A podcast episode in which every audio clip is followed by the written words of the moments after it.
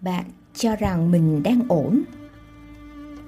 Bạn cho rằng mình đang sống trong an vui. Nếu bây giờ tài sản, sự nghiệp, gia đình, sức khỏe, lý tưởng, danh dự hay một điều gì đó bạn tin tưởng nhiều năm trời bị tước mất,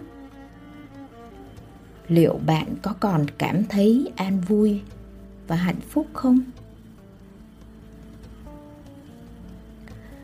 Mỗi chúng ta giống như một đứa trẻ mong manh, yếu đuối giữa cuộc đời.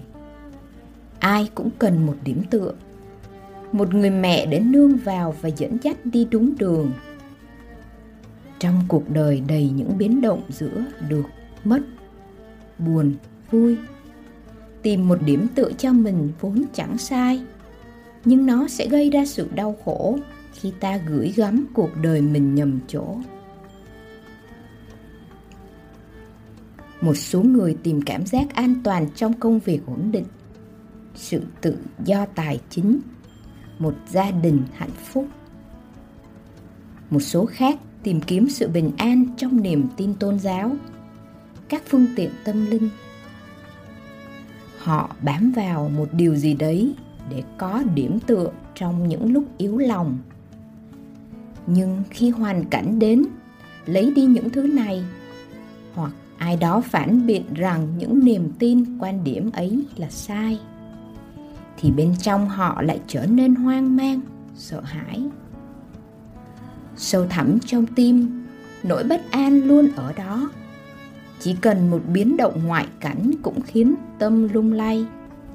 Đó là chỉ dấu cho thấy.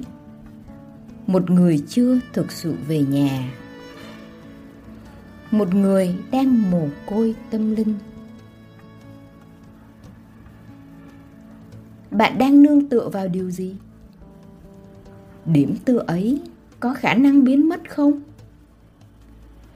Nếu những gì chúng ta bám vào vốn chẳng hề an toàn như đã tưởng, đâu mới là nơi nương tựa đích thực? Xin mời bạn lắng nghe bài post mồ côi tâm linh.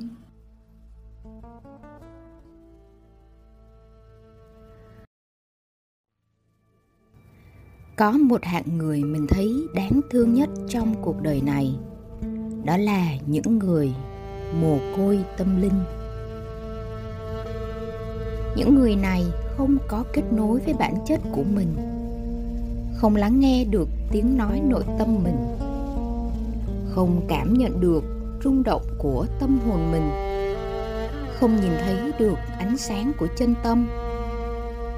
Do đó, họ sống một đời nô lệ, một đời phụ thuộc, một đời lang bạt, một đời tìm cầu và thấp thỏm lo âu. Họ nô lệ cho chính những gì họ nghĩ là họ làm chủ họ quay quắt trong cơm, áo, gạo tiền và những phù phiếm ngoài thân, nhưng lại mang danh thực tế. Họ nói, có thực mới vượt được đạo.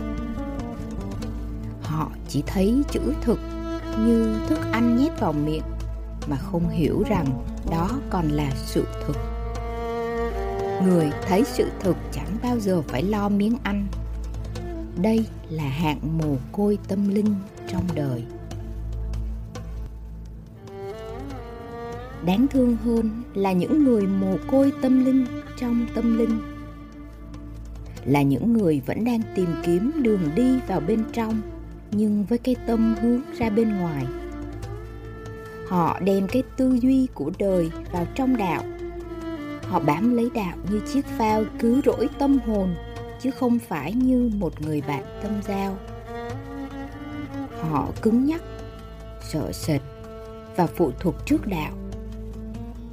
Họ tin vào phật, tin pháp, tin tăng, nhưng là phật pháp tăng trong kinh sách, trong tôn giáo, chứ không phải trong chính bản thân và cuộc sống. Họ bảo vệ niềm tin tôn giáo của mình với thái độ hành học với chính mình và với người. Lại là một đời sống nô lệ nữa, nô lệ cho đạo. Mồ côi tâm linh trong tâm linh còn khổ sở, đáng sợ hơn rất nhiều.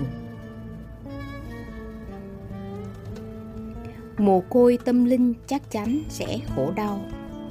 Nỗi khổ dai dẳng, âm thầm sâu xa như những người thủy thủ lạc lối trên biển cả mênh mông, bị vùi dập bởi những cơn bão tuyệt vọng, không thấy được ngọn hải đăng của cuộc đời.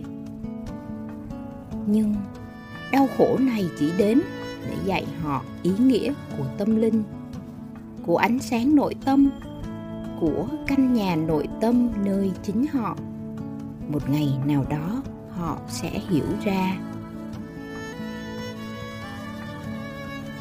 Hãy dũng cảm trút bỏ đời sống nô lệ và đặt chân trên con đường về nhà. Chỉ cần bước một bước chân thật, con đường sẽ mở ra.